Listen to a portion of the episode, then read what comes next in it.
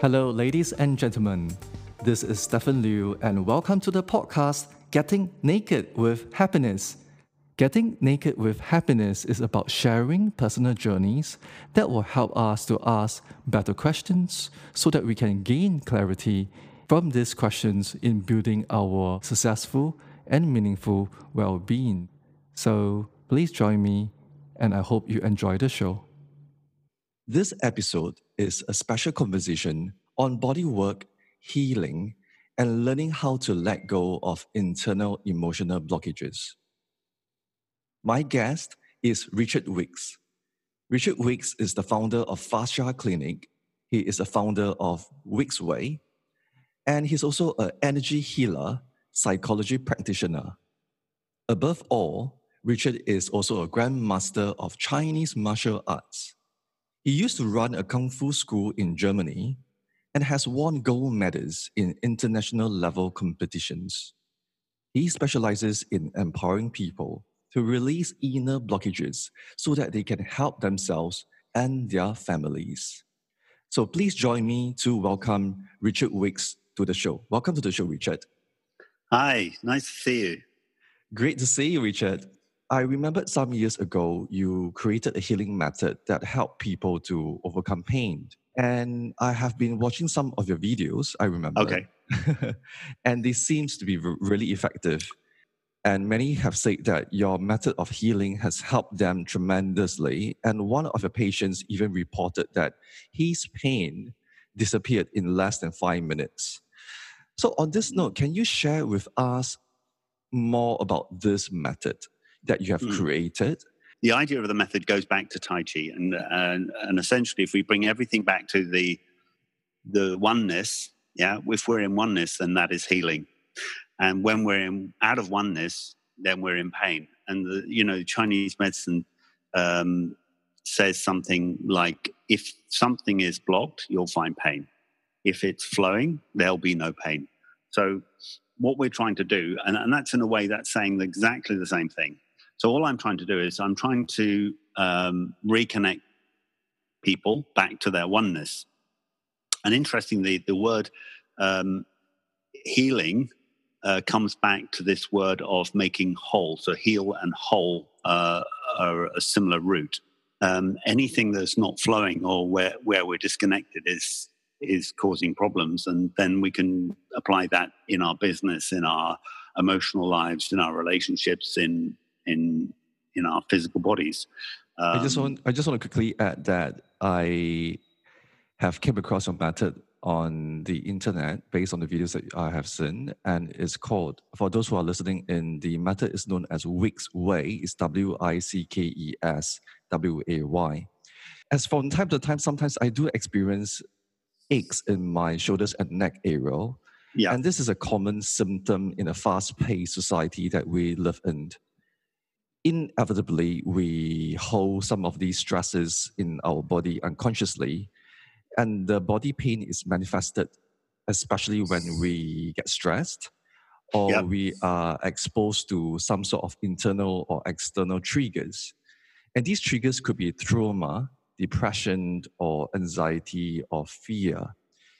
Often people feel tension in the neck uh, and it's related to the gut and the reason for that is uh, there's a connection between the, the, the muscle, the muscle at the neck, the trapezius muscle, which is supplied by, if you remember your neuroanatomy, by the accessorius muscle, uh, accessorius nerve, to the vagus nerve, which comes from the emotional brain and goes to the gut.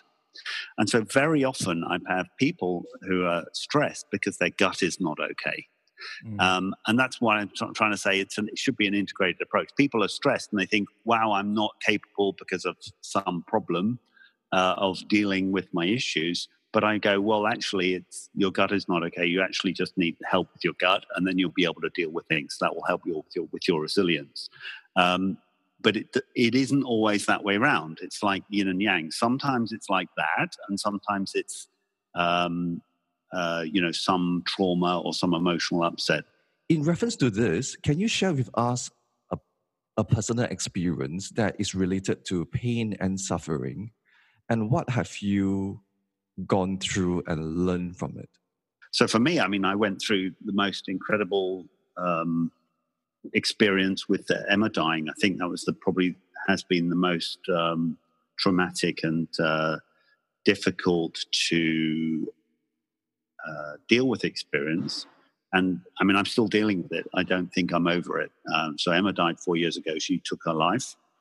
Um, she was 21, and um, it's I, I um, it's very. I, I like to speak about it, and the reason I like to speak about it is because if I don't, then I feel that um, people won't learn from it. And I think um, I don't think Emma necessarily needed to die. I've heard various spiritual people tell me that you know she was a master. She did everything she was supposed to do, and you know she was ready, and she made a conscious decision to go, and I have to accept it. But uh, I felt that there were definite definite signals um, that could have been um, uh, picked up on, and one of them was was really, um, I would say, uh, this idea that we, when we are depressed, at least in my family, if you've got a mental problem or you're you're you're struggling, then the best thing you can do is not tell anybody and pretend everything is fine and smile. Yeah. Um, so uh, I, I, I think I'm probably I think I've forgotten your uh, question, Stefan. So no, I'm just okay. chatting on. Yeah, no, I'm just babbling on. Um, that was great, Richard. I, I, in because I asked about your personal experience, how it was related to pain and suffering, and you spoke about the, about your daughter Emma. Yeah. And well, I mean, think, it, it, it just, I, I, I remember this, this point where you know very, very quickly uh, after she died, I'm, I'm, um, uh, the grief when people say, um, "Can you imagine what it's like?" They, people say the stupidest things when you're grieving. So, one one is, "How are you doing?" Which I really, I, I mean, I know people mean well, or you know, but you really don't even want to think about how you're doing. Does that make sense? Like you don't want to check in with how you're doing because you're going that badly. Not thinking about it is probably the best thing you can do because uh, breaking down on the spot is not what you want to do because you're trying to just go and eat something or something. Um, so I had this period where I cried so much um, that I I was getting out to eat for about an hour a day, and then I was spending the rest of the time in in uh, crying and um, and then sleeping. I thought, well, I'm on my own in Hong Kong. This is not a good situation. Um, what can I do? And I had this idea um, to make a little dream journey. You know, like you hear these stories where somebody's uh, uh, telling you, and you imagine you are da da da. Anyway, so I said, okay, I'm on this. I'm going to go on this owl because Emma and I we had this connection with the image of owls, and so I, an owl is going to take me, and part of me this is again a Chinese idea. A soul part has split off and it, it's gone to be with Emma, but I'm not going to be able to survive if part of my soul is is away.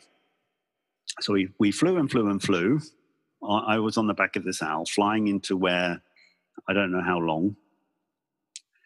Um, it, this was just in a meditation posture. I was just imagining I was doing this, and and then I arrived in this place, and there was this little black blob on the ground, and that was that part of me. So we picked it up in the beak and we we flew back, and it was very heavy, but we managed to fly back. And I stopped crying. So once we got back, I stopped crying. And for the next three or four days, when I fell asleep, I cried in my dreams all the way through the night. So from the moment I closed my eyes, I was crying, but I wasn't crying physically. And I wake up and I was still during the day, I didn't need to physically cry. Um, and I realized this this was a very powerful exercise that I'd done that had really, really made an enormous difference to me and probably saved my life uh, because I was, I don't know where I'd have been if I was, I, I was literally wasting away at the time. I wasn't able mm. to eat, um, not really. And, and I was using way too much physical energy uh, uh, there. And that was, that was very painful. But I think um, I think that's the other thing that's really helped me is connecting with spirit. Um, so although we then tend, as a psychologist, you know, I mean, I'm, I've got a degree in psychology, and uh, in psychology we can't really explain these things. Sadly, we we do study them, but um, the connection with spirit made a, an enormous um, difference to me. Is it possible to share with us a little bit about Emma and what hmm. happened to Emma? Well, so Emma was this most beautiful, beautiful uh, baby, and she was a very um, um, wonderful girl growing up. Very, very uh, strong-minded, independent, um, very caring, very sensitive girl. Um, she she went traveling very young. She did a lot of traveling uh, through Europe um, on her own, independently from from the age of about like uh, 15 going with like older older boys. We said like, okay, you want to go? That's all right. Um, and she traveled eventually when she was 18. She started traveling around uh, Europe and in, even in Asia and, and so on. Mm. So she had this enormously packed life that she was leading. She got into university in Germany, which is no mean feat. Um, and um, when she went to university, she was struggling. So she was struggling. She she moved into a, um, a commune where they apparently they weren't so they didn't really integrate her. She didn't really feel like she connected there. Um, she wasn't enjoying her class, uh, and then she had this. She, she, had a boyfriend, and he was a psychologist, and he said, oh, and "There is no such thing as energy. We're just physical beings, and there's nothing else." And she she uh, bought into that, but she um, she had this crisis moment. Uh, I spoke to her two days before she killed herself, and she had this crisis moment where um, he said he wanted to marry her and uh, you know, be with her for, forever, and she's 21, and she's like, "Well, I don't know about that," and she's totally in love with him. Um, but then um, he, he, she said, "I don't know about that," so she, he said, "Oh, in that case, I'll finish it." And I think that along with not being happy, and she was working in a, uh, she had a side side job working with a very depressed, negative lady, uh, disabled person, and I don't think she realized how much energy that costs. Um, and I, I think she just had this dark night of the soul, and it was too dark for her. And she said, "I, you know, I've got her suicide note." And I don't want to live like this. I don't want to. I don't want to live.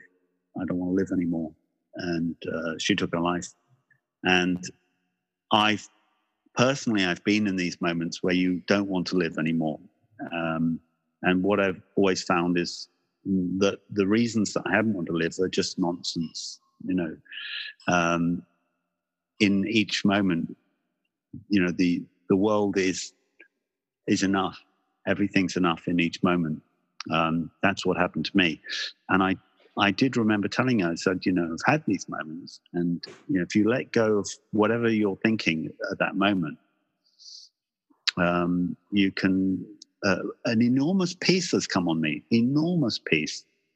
Um, and I felt that when I heard it, so the story goes, I know it's not background, but the story goes, uh, I got the call um, that Emma had killed herself from her mum. And I couldn't believe it. And one of the first things that I heard said to me in a, a very spiritual way was, Daddy, energy is real.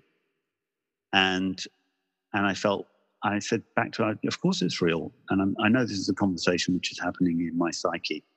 Um, but in that moment, I felt, well, I know it's real. I, I've had so many experiences of it being real. And she didn't know she thought by killing herself she was going to solve all her, all her problems and avoid all her suffering. And in, in fact, that isn't that's not the case. That's not that's not my experience. I would say that is an incorrect assumption.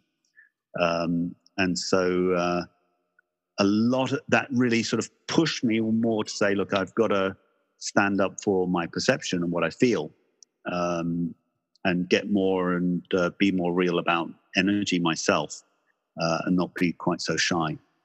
What happened to you after Emma's suicide? Um, I cancelled everything.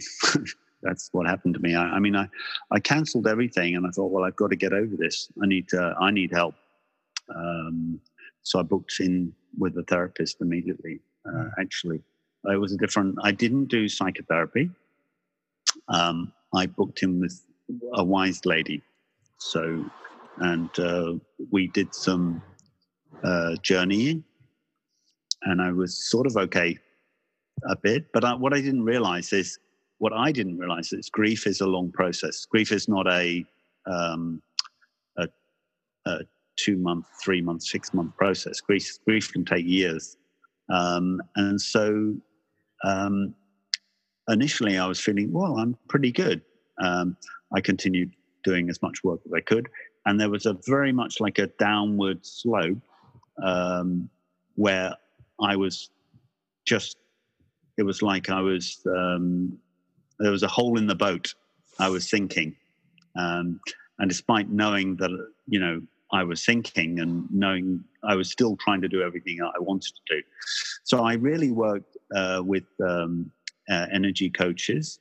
Uh, I did uh, spiritual healing, and I did a lot of uh, what really helped me was meeting up with people. So I just uh, I start to just try and meet up with people because we know depression is is definitely got to do with social isolation. Mm. Um, and I thought, okay, I need to I need to meet up with people. And one good thing that happened to me it sounds like a sort of a um, a silver silver lining on a cloud on a shadow silver lining uh, on, a, yeah. on a cloud on a cloud but on a dark cloud but was I could not hide my feelings I could I had no ability to hide my feelings so if I if I if it came up, the grief that wanted to come up, wanted to come up, it it just came up, and it came up with a vengeance wherever I was at at any point. point, and I was like, okay, whatever, just come, bring it on. I, I want, I don't want to um, repeat this mistake that, uh, in a way, was taught to me by my family. You know, if stiff upper lip, of of uh, you know trying to say everything's fine. Um, I can cope with everything. Um, so I, that was one of the things, the market market things. And I finished my psychology degree. That was one of the things I did in the summer. Is I managed to finish my psychology degree. Um, which congratulations. Yes, Richard, and I am. I really appreciate your courage in being so naked emotionally and mentally. I, yeah, you've got your video on, so you can see how naked I actually am. Thank you. It takes a higher level of self awareness to be this vulnerable and authentic.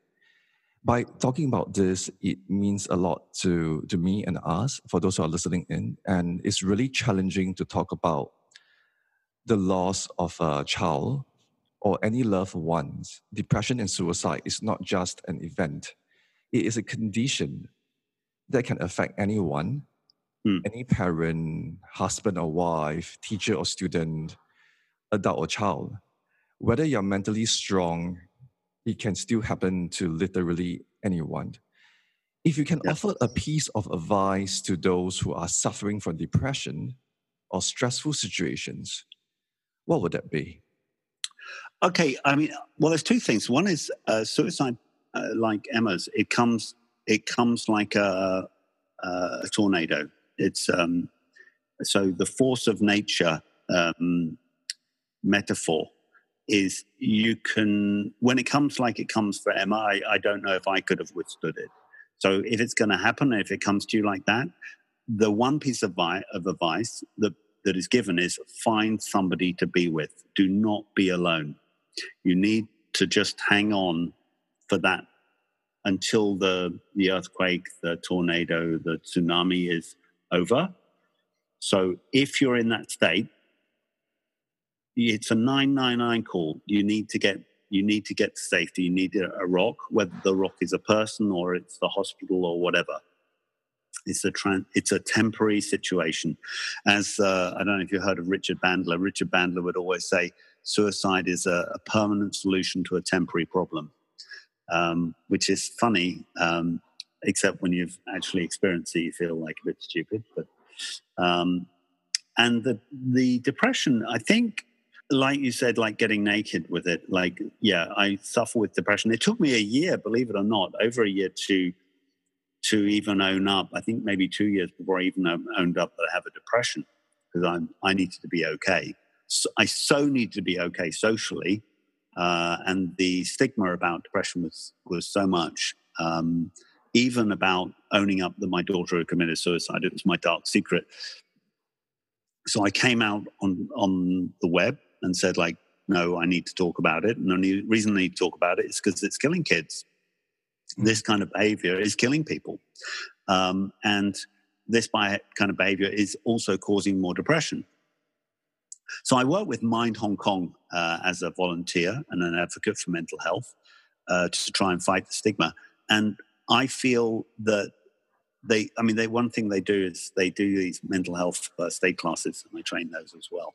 Um, and with that class, they're talking about the earlier you can realize you've got a problem, the earlier you can start doing something about it. Now, personally, they talk about evidence-based approaches, which I don't, I don't actually um, I don't necessarily think that they're the approaches that I would de- necessarily take because I find the ev- my personal anecdotal experiences with my Tai Chi master and so on have been so incredible. But there is one thing, and that is get yourself moving. Physically move. Some sort of exercise is probably the best thing you can do. Uh, the second thing is remember spirit. Spirit is real. Um, and uh, get out and see people. Just say, if they say you want to meet, why do you want to meet? You say, well, I just want to meet. That's all. I just don't want to be alone right now. And that's a good enough reason. Um, and finally, I feel that checking your diet is really important. So um, there's definitely one of the amazing things that happened to me. I was working with a, a lady uh, in Canada called Julie Shibanovsky, um, who's a brain health coach who's done a lot in on, on the brain.